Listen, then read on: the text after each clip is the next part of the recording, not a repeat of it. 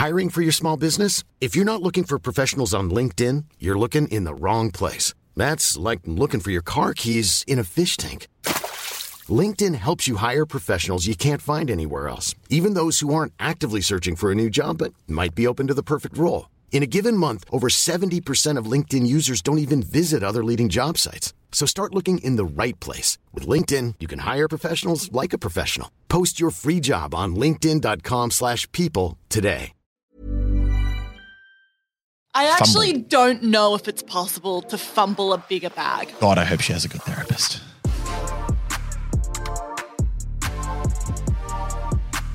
What's up, guys? Welcome back to Watch Time. You are here with my brother, business partner, YouTube extraordinaire, Muselk. I'm Grace. I run Click Management, our business together. And today we are back and we've got a lot of really exciting things to talk about. I'm kind of pumped for this episode. We're It's- talking about. It's good to be here, but you know where it would be better to be. Oh, See how what a segue. What a segue into topic Dude. one. We got a lot of cool you- things to talk about. Call Her Daddy and uh Trisha and Paytas. Trisha Paytas and a bunch of crazy drama that's gone down. But that segue was leading us into where we'd normally be this time of the year, which would be in LA. Guys. E3. devastating. E3, if you don't know, was this like big convention that was put on Oh, every year was. in June. I mean, it's digital, but it's really just not the same. We would go every year in June, and it was so fun because it's like starting to get cold in Australia. We'd fly over to LA. It's like the middle of summer. It was a massive gaming convention. To be honest, my best memories of E3 actually have not occurred at the convention No. at all. La- la- so the last year I went, I was in the convention hall for I think a total of an hour and a half, and that was for a sponsor. I, I think I quickly ran in to check out Cyberpunk, and then I was like, "Okay, I'm out of here." most of the time it was just this incredible week where you know we're really lucky that we have lots of friends and creator friends and that sort of thing from all around the world from the US from the UK Canada whatever you could just count on everyone to be in this one place for this one week every year and it's so fun because like everyone's usually working really hard and then this week it's just like back to back to back They're in this one place and they're ready to party. everyone's staying in the same hotel Yeah. usually like so It's just kind of like a mini holiday with all your best friends in a place that is constantly throwing the craziest parties you've ever seen every single night. All the drinks are free. Also, there's video games. So it's kind of like the dream. it's like, it's kind of the best thing you can ever do. What would Um, you say if you had to talk about what what what are your memories from your first E3 experience? And I can tell you mine. My memories from my first E3, I think my most vivid memory is just going to the Xbox conference, which is literally where they hire out an entire stadium, like a stadium where you would normally have like a football game. Yeah. They enclose the entire thing and it's just like an experience where they're just blasting like trailers and reveals and new consoles at you for three or four hours. My first memory of E3, you know, I went for the first time probably two or three years after you. You'd definitely been to a couple before me, but I remember you were really excited to show me. And it was right around like a couple months, maybe right after we started Click. And I was still pretty new to the whole world, the whole gaming world. I'd been to LA before, but like this was something really different. And I remember being there or like seeing the. I, I, my first memories actually are of the convention center. I feel like I just came home from that trip and I suddenly had this like such a bigger picture of what the gaming world was. And I Mm. Remember coming home and just feeling like, holy crap, like this is it. Like, Makes you realize it's like an industry and not just a few kids in their Yeah. bedroom. And I Yeah. think, like, you know, for you guys listening, obviously you're all in it, you get it. But like for us, it, and definitely in Australia, not a lot of people get gaming as much. Like, still a lot of the time, you know, when people ask what we do, they think it's really niche. They think it's really like a little bit left of center. They don't totally get it. And I To remember be honest, just it like, kind of is a little bit left of center. But it go is ahead. for sure.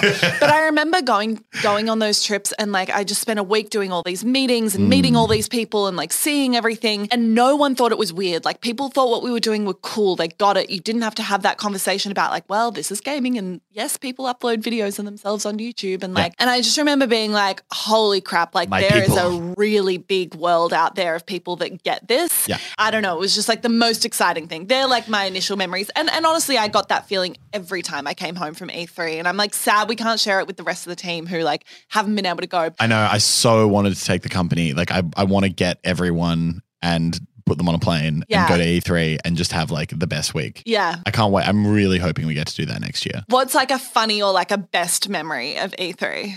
A funny or a best? I mean, like, look, I, I just think the whole concept of E3 is hilarious. Like the way, oh, I mean, one of my favorite memories actually was when we were revealing Battlefield one mm-hmm. and the way they did the world first gameplay reveal. They got like a bunch of YouTubers and a bunch of mainstream celebrities. They literally live stream. They're like, and for the gameplay reveal or for the world first like uncut gameplay that wasn't a gameplay trailer, here are all these people playing a round of one of the maps. Um, I think it was called St. Quentin Scar.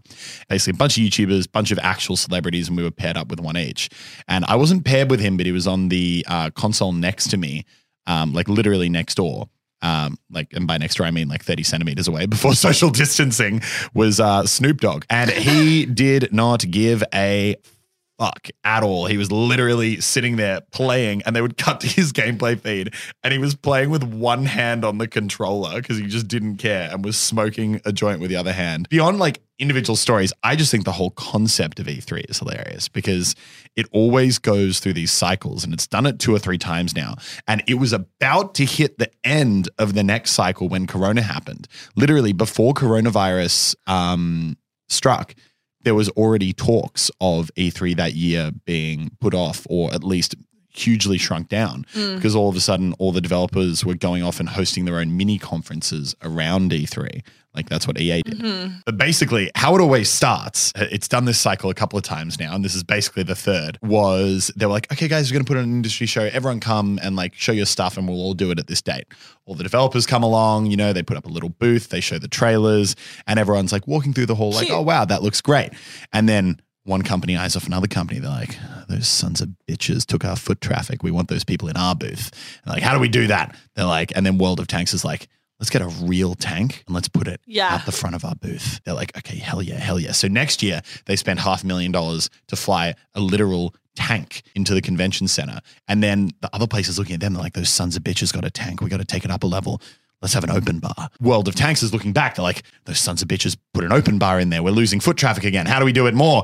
And then they're like, okay, we're going to have an open bar and we're going to get a bunch of models and we're going to have them in bikinis and we're going to sit them on top of the tank. And now we got an open bar, we got a tank and we got hot girls.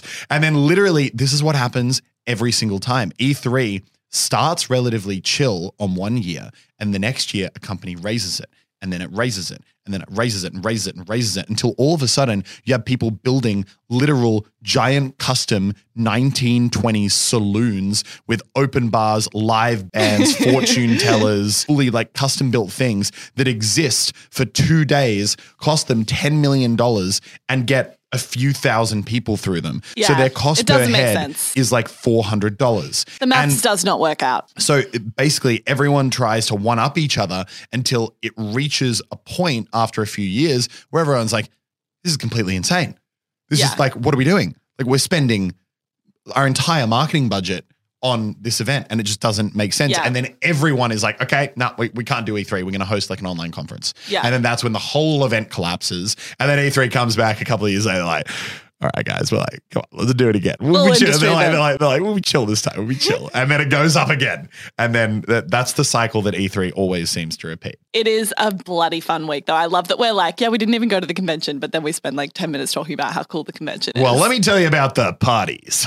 yeah, give us a story. well, I don't know. I actually don't know if I've got any like, oh, I've definitely got, I've definitely got some stories, but um, they're not ones that I could publicly out people for on a podcast. Mm. One of them involves a mutual friend of ours and someone who Oh, yes. is now permabanned from Twitch. There's there's a lot of there's a lot of great stories there. But anyway, another time, another time when I maybe had a couple oh, of drinks I before would the love podcast. to go on another big trip. Yeah, hopefully soon. Maybe we should do a drunk podcast one time. Yeah. Yeah, and then we're going to have to listen to it sober and make sure we didn't say anything that we weren't supposed to. Um, all right. Did you see the news about Call Her Daddy? I did, and I, oh my god, that's You have a lot of feelings. So let me let me yeah, backtrack for a second. Obviously, if you've been listening to Watch Time for a while now, you would know that Elliot and I covered this story, what was the beginnings of this story, in a fair bit of depth about this time last year. Call Her Daddy is one of the most successful podcasts in the world. I think it ranked top most top five most listened to podcasts in the US um, last year. It's definitely like one of the top comedy podcasts. Hard to understate how massive it is. It was started by two girls and it was very quickly picked up by Barstool Sports. Barstool bought Literally, the I think to the even podcast. before the first episode was live. yeah, yeah, yeah. It was like a concept that Barstool Sports picked up and they said, hey, we'll pay you girls a, A salary, salary? and you'll produce it under Barstool Sports. And Yeah. they said, great. And and the girls said, great, they weren't being paid before. Suddenly they're getting paid, you know, a, a relatively good salary for someone that has no backtrack backtrack record in podcasting. And the podcast quickly blew up under the Barstool Sports Network. It is far and above Barstool's most successful podcast and most successful asset that they've ever owned. About a year ago, that all came to a head when the two girls decided that maybe, hang on, they didn't want to be part of Barstool anymore and they could be making more off the podcast if they were just doing it independently and taking the sponsorship revenue rather than taking the salary that was being provided by Barstool. Now, we went into depth in this a huge amount. We went back and forth around the way that we think about this. Obviously, at the time for Barstool, that's kind of the risk you take. If you want to get signed up under a network and get paid a salary, the, the, the network is losing money on that substantially for a long time. And Until that's the grows. risk they take. And that's the risk they take. And that's the risk you take. But long story short, it all boiled down to a situation where the girls went to Barstool and they said, We want to leave. Barstool said, Well, good luck with that because we own the entire brand, the podcast, and your lives. Mm-hmm. Barstool did actually come back, made them a very fair offer, which resulted in a lot more money for them and actually would end up giving them the rights to the podcast to walk away with in a year's time. Mm-hmm. One of the girls said, You know what? Actually, while it might not be everything we want, that is a fair deal and I'm going to take it because I understand that I signed into a contract initially Alex Cooper. and Alex Cooper. And she said, you know what? That's a fair deal. I'm going to take it. One of the other girls uh, basically threw a huge tantrum, basically effectively was like, I'm not, out. I'm out. But, oh, but I think But at the she end wanted to there, come back. But, but at the end there, it was kind of like a, I'm out. And she thought that they were going to, you know, kind of bend and be like, okay, no, you can have the podcast. But no, she was like, I'm out. And then her friend was like, I'm all right, in. well, like, I'm, I'm in. Like, this is good. And then Barstool was like, okay, like Dave Portnoy was like, all right, I'm going to sign this with you. And your friend is gone because she doesn't play ball. Yeah. Her friend was like, okay, I'm down. So basically, that friend has now continued running the podcast over the last year, mm-hmm. gotten paid a relatively good salary. a while- banging salary, I think. banging salary, while her other friend has Started uh, another podcast. I don't know. I don't think it's gone particularly well. Not nearly No. to the level of what um, Of Call Call Her Her Daddy, Daddy. has. This has recently come to a second head where Alex, as announced yesterday, has departed Barstool Sports with the Call Her Daddy IP. So she's able to continue to call her podcast Call Her Daddy and has signed an exclusive deal with Spotify for three years for $60 million oh, US. USD, USD. that good currency. I have goosebumps. Yeah. This is incredible for for for a number of reasons. I mean, first of all, I have to say I fucking love to see it. I, I love, love it as well. to see it. I love seeing creators be really well valued. I love seeing Spotify put that value there. I love seeing female creators be up there with the best in the world. Less than a year ago, they signed Joe Rogan for 100 mil. This easily makes her the top female earning podcaster in the world, if not one of the top earning podcasters. Top five for sure. I, I absolutely love this news, but I think there is a fair bit to unpack here. Firstly, and Elliot, you know, his initial reaction. My initial reaction was- How do you feel if you're the other girl? And Elliot, tell me how you feel. oh my God. Wait, what's her name again? Sophia Franklin. That's how irrelevant you are Oh, now, God. Sophia. You shouldn't have walked away. You'd have sixty Not million, and I might know your name. Sophia, oh my God. Imagine knowing that a hot headed decision that you made a year ago because you thought you had more power than you did and you were trying to be stubborn means that you're missing out on 60 million. I feel a bit dollars. sick. I Like- actually feel a little bit ill for Uh, her. You know what's crazy? I'm sure it's like 60 million exclusively signed to Spotify. there's going to be so much other revenue this Oh, girl will make as well. She'll probably make a hundred over the next three years. Easy. Oh yeah, they're so selling. I, I guarantee you, they're selling sponsorships on that podcast Oh. for at least 150 grand a pop. I 100, 100, 100%. So imagine That's every time you hear an ad on that podcast. Imagine you're Sophia 100. and you have to wake up every morning for the rest of your life knowing that you could have had part of that 100 million. You could have had 50 million dollars. And don't get me wrong, I'm sure when she goes outside and gets into a Mercedes because she's making a very fine salary, she will still be living a great life.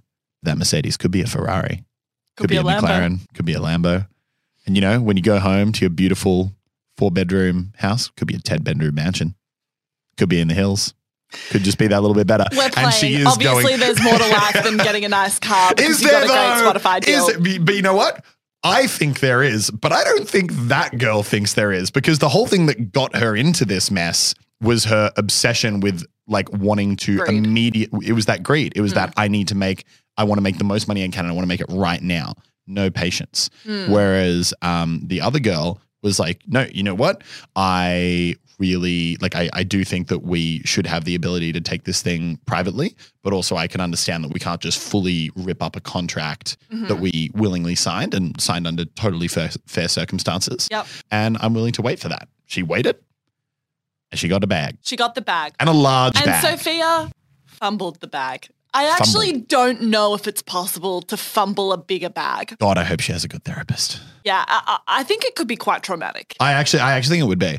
Like, I genuinely, I genuinely, and- this is actually a serious comment as much as the other stuff was. I genuinely hope she's okay because I could imagine that would take a actual serious mental toll. Yeah. Like, I would, I, I'm picturing myself in that situation.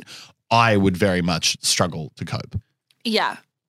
Yeah. I, I think anyone would struggle to cope, knowing that It's it's obscene. Like It's- 60 million dollars it's more than you can Yeah. It's it's completely obscene. Crazy. Now let's unpack another part of this. How do you feel if you're Barstool? And and a couple people from Barstool have started to comment on this. Erika Nardini's taken the play of we're so happy for her. I mean, I think like on one hand, Barstool just can't compete with Spotify money. Barstool's big. They're Well, no, not but- but- going to pay her 60 mil big. Yeah, but Barstool has to make logical business decisions Yeah. because they're, you know, they're big, but they're not Spotify big. Spotify doesn't have to make logical business decisions. They're playing for a 10 year end game of controlling the podcast market. Yeah. And they're happy to go 30 million into the hmm wrong direction if that means that in the end they come out ahead.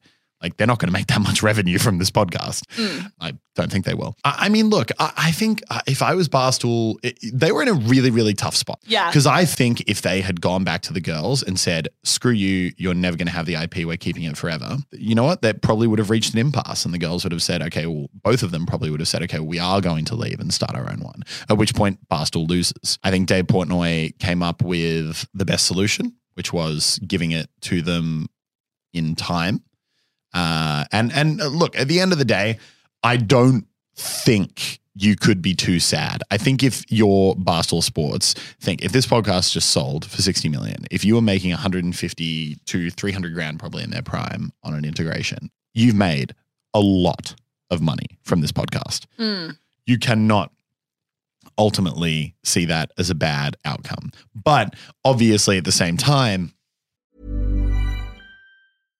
Ready to pop the question? The jewelers at BlueNile.com have got sparkle down to a science with beautiful lab grown diamonds worthy of your most brilliant moments. Their lab grown diamonds are independently graded and guaranteed identical to natural diamonds, and they're ready to ship to your door. Go to BlueNile.com and use promo code LISTEN to get $50 off your purchase of $500 or more. That's code LISTEN at BlueNile.com for $50 off. BlueNile.com code LISTEN. Fully understand them being a little bit sad about the situation. I was just looking to see if Dave Portnoy had done any tweets in the last couple hours, but he hasn't. Um, I mean, that hurts. It's got to hurt. It's it's your biggest earning asset. They Mm. probably knew the writing was on the wall for a long Yeah. time. They could have planned ahead for it. They would have absolutely milked it as much as they could for the last little bit.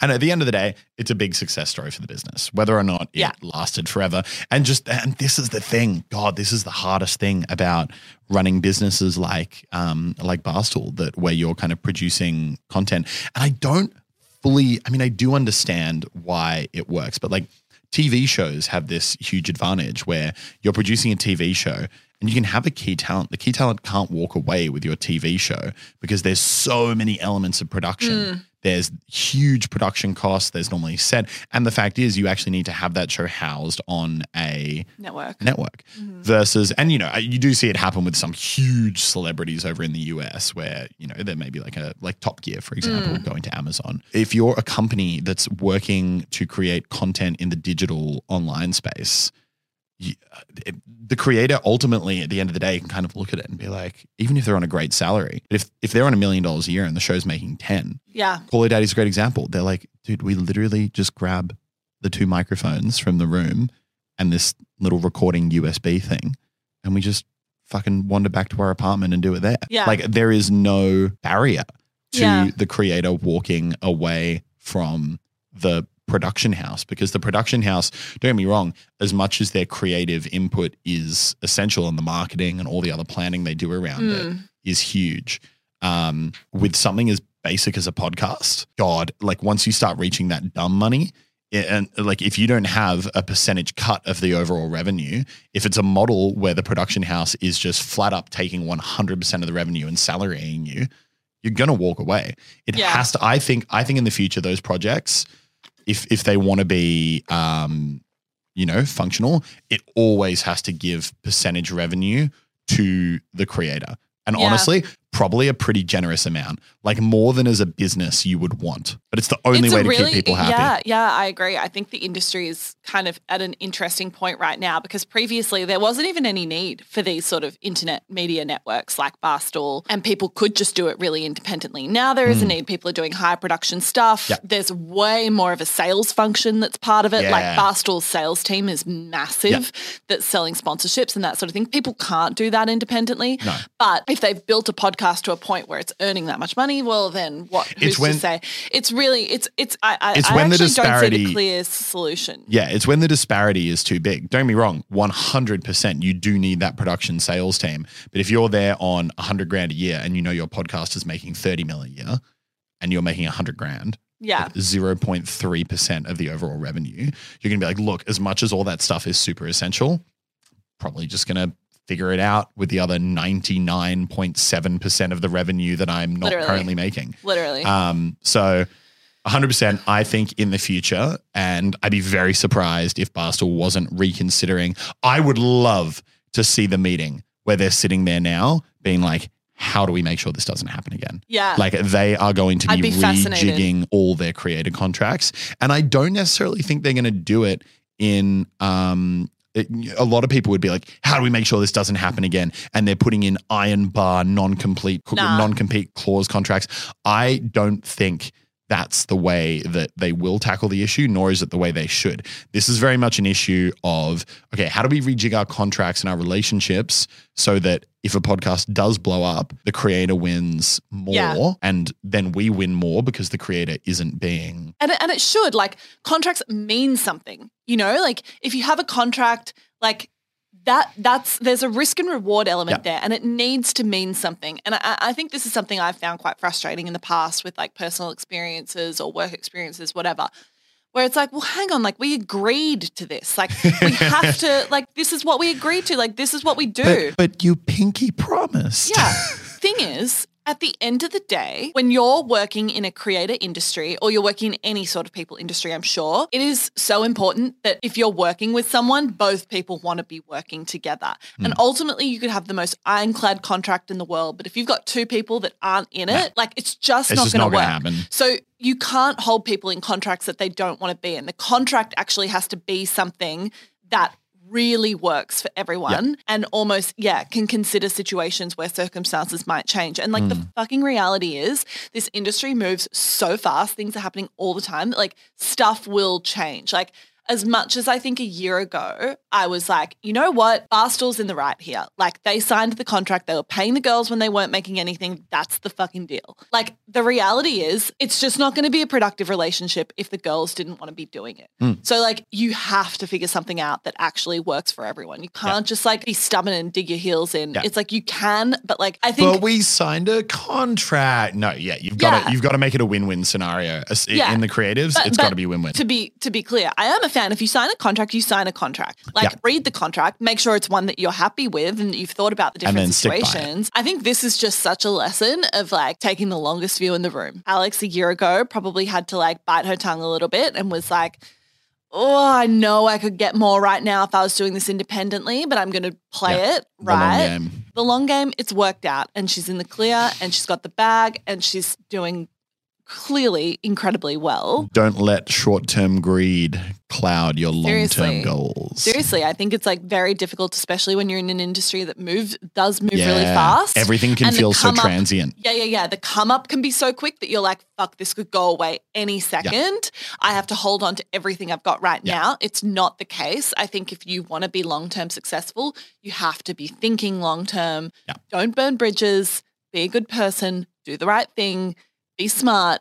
It will work itself out. I, I, I don't know. I'm also talking because of shit I'm going through right now, but like I feel like that's a mindset that like you really have to take. You have Yeah. to take it. Yeah, definitely. Otherwise, you're going to feel like you're completely washed around with the tide. No, and- literally, you look at anything. I mean, not only our Don't be the Sophia. not only our personal experiences, but um, you know, you look at all these examples from the industry.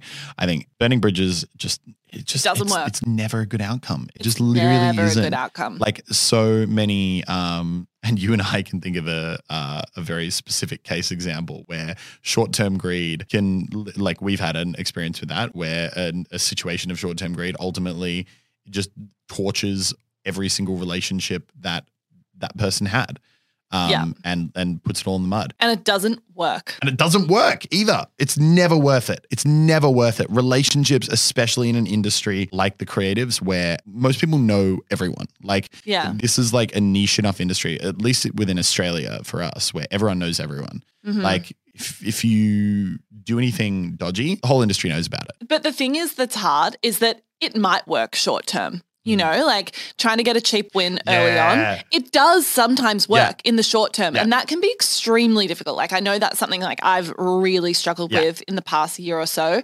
Is I'm just like, but it's not fair. Like, why? How is that fair? Like Yeah. blah blah blah. Or you feel like you're not just be patient. Like that's all I would say is like just be patient. Like do the right thing, keep your integrity. It might take a little bit longer, but I promise you it will work out better. It always does.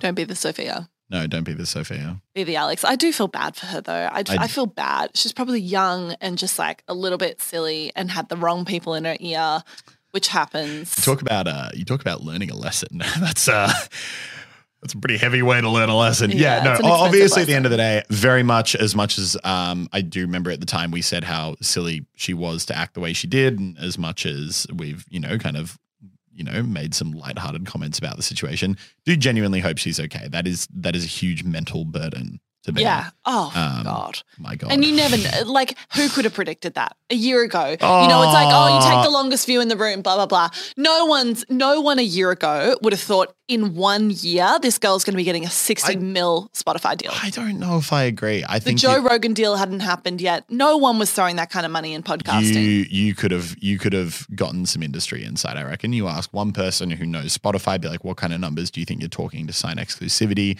I don't look, maybe not sixty, but you're definitely talking in the tens of millions. I think was foreseeable. Anyway, Also, fucking great to see Spotify continuing to make big moves in podcasting. yeah, I'm still confused. I'm like, Apple, what are you doing? Like, Yeah. what are you doing? You had such a leg up. Everyone was listening to podcasts on Apple Podcasts. yeah.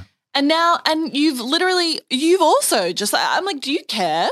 Maybe not. They're making enough money off their 30% cut on Yeah, Epic. on Epic Games, and that's But, a um, topic for another podcast. like maybe they don't care, but I'm just like, damn, Spotify literally is just completely eating eating the market for breakfast. yeah. Alrighty, I guess we've got one last topic to go, which is Trisha Paytas. Yeah, now backtrack me on this one because I wasn't listening to their podcast too much. I obviously saw it coming up. Okay, so There's been a massive falling out between her and Ethan Klein. yeah, so Trisha Paytas and Ethan, um, Why do you say her name so weird? Trisha, Trisha, Trisha Paytas.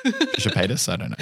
Trisha and Ethan were longtime kind of uh, enemies, and not even kind of like literally, they would have some quite vitriolic back and forward. Um, right? Because I feel like literally a year ago when I went on YouTube, I was getting suggested titles about how much they hated each other. And then one day suddenly they're doing a podcast and I'm which, like, yeah, which, which, to be fair, like Ethan actually, I believe, started that back and forward, not intentionally on Trisha, but he made a video uh, that was just like Instagram versus reality and was just generally highlighting how much people edit their photos. right. Um, and and one of the examples he used was one of Trisha where she's very very done up, and then another one where it's like a different human being.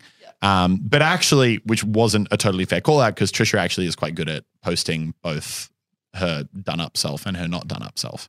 Um, so she doesn't really super fit that category. But anyway, long story short, they were longtime enemies. Trisha said a lot of awful things about Ethan and Hila, his wife. Um, Called them like bad parents, like awful names, like pretty bad stuff.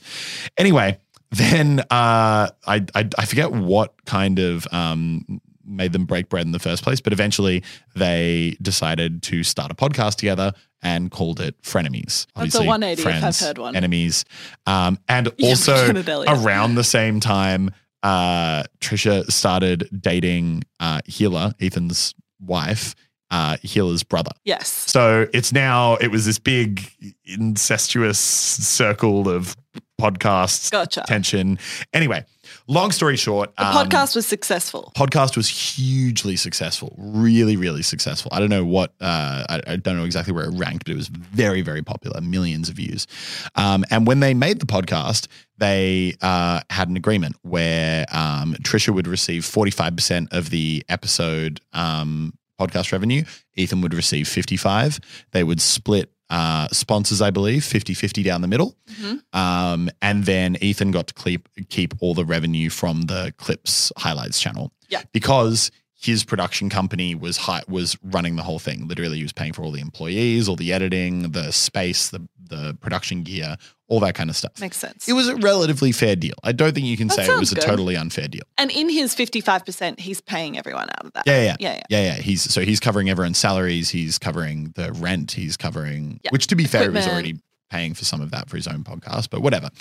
The point is, it wasn't a hugely unfair deal. They were having a podcast the other week, and during the podcast, a segment came up answering questions from fans. Trisha was like. Hate this podcast. It's awful. Sucks. Ethan was like, oh, well, like one of our new like producers we brought on suggested it, and like you think it's pretty good. And she's like, nah, it's lazy. It's awful. Blah blah blah blah blah. It was like, I don't like the segment.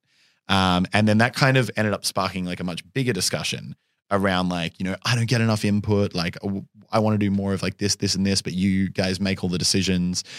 And Ethan was kind of like sitting there largely taking it. Um, and eventually Trisha kind of walked off and was like, I'm I'm done. And then two days later tweeted like, I'm not gonna do the And they podcast posted that episode. They posted the episode. Yeah.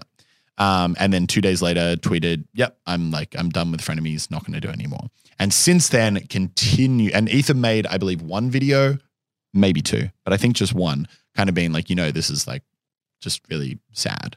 Like this, this sucks. Yeah. Um, and I do believe the majority of public opinion is very much on Ethan's side. And from what I've seen, I would definitely put myself in that Mhm. corner. And the reasons that she cited was because the economics of it didn't feel fair. She was like, or "Oh, she didn't yeah, feel but- like she was getting enough control. Honestly, it literally, um, Trisha has, it's quite sad actually, because Trisha was quite isolated, definitely not in a good mental headspace. And it seemed like her friendship with Ethan and doing the podcast actually helped her quite a lot.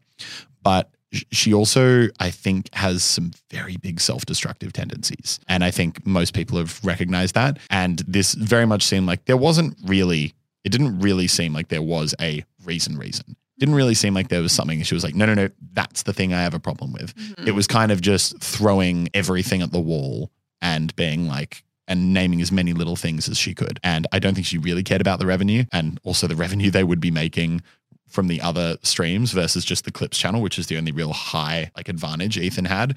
Is nothing. But apparently after that podcast, you know, because she was like, "Oh, well, I'm paying for the I'm paying for the people's salaries. I want more input in the podcast." Apparently, they did have a conversation. Ethan was like, "Okay, well, cool. You you can hire a producer. Like, let's hire a producer that you want to get." And actually gave her those chances before she decided to withdraw. Hmm. Now, since then, she's put out like eighteen thousand different videos accusing Ethan of everything under the sun, claiming that she never got input. And there have been some really like bad examples that people have shown uh, of her just like clearly gaslighting the situation. So she'd say, you know, the oh that um that outfit we were wearing on the podcast when I quit. She was like, she was sitting there. She's like, I don't even know what this outfit is. Like, what, who am I? Who am I supposed to be? I hate this. Like, you just dress because they dress up in an outfit every episode, and literally Ethan shows screenshots of him sending the outfit idea to Trisha. Trisha being like, "Oh my god, that's my favorite movie ever. I love that movie. I can't wait for this." And then on the episode being like, "Who are these people? I hate this whole thing." Is it beyond repair? I don't know. I don't know. I you know what makes it extra weird? Her husband is Yeah. Brother.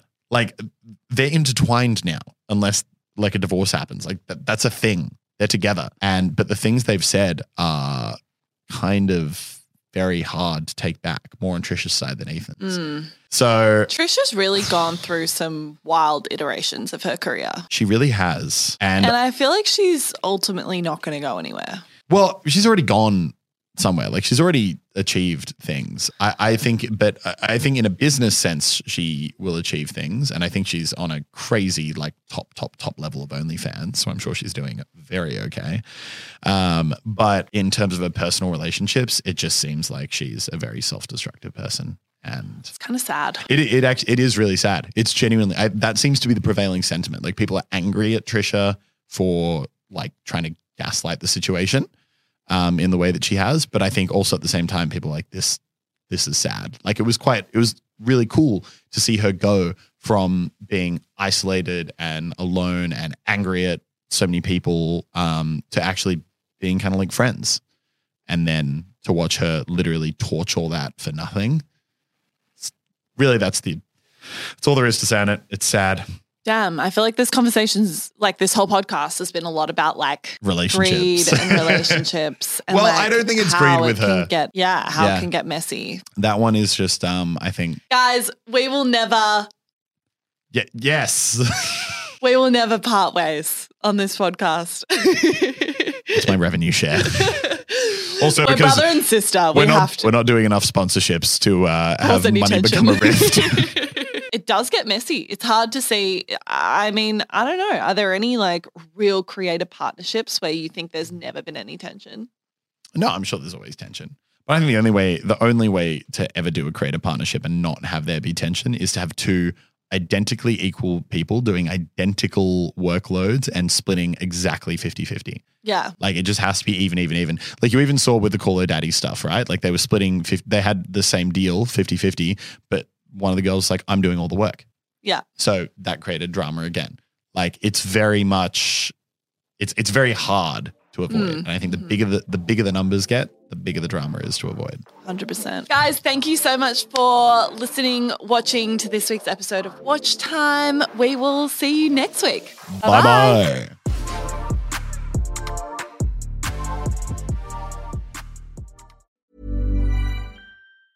Hi, I'm Daniel, founder of Pretty Litter. Did you know cats tend to hide symptoms of sickness and pain? I learned this the hard way after losing my cat, Gingy. So I created Pretty Litter, a health monitoring litter that helps detect early signs of illness by changing colors, saving you money and potentially your cat's life. Pretty Litter is veterinarian developed, and it's the easiest way to keep tabs on your fur baby's health right at home. Go to prettylitter.com and use code ACAST for 20% off your first order and a free cat toy. Terms and conditions apply. See site for details.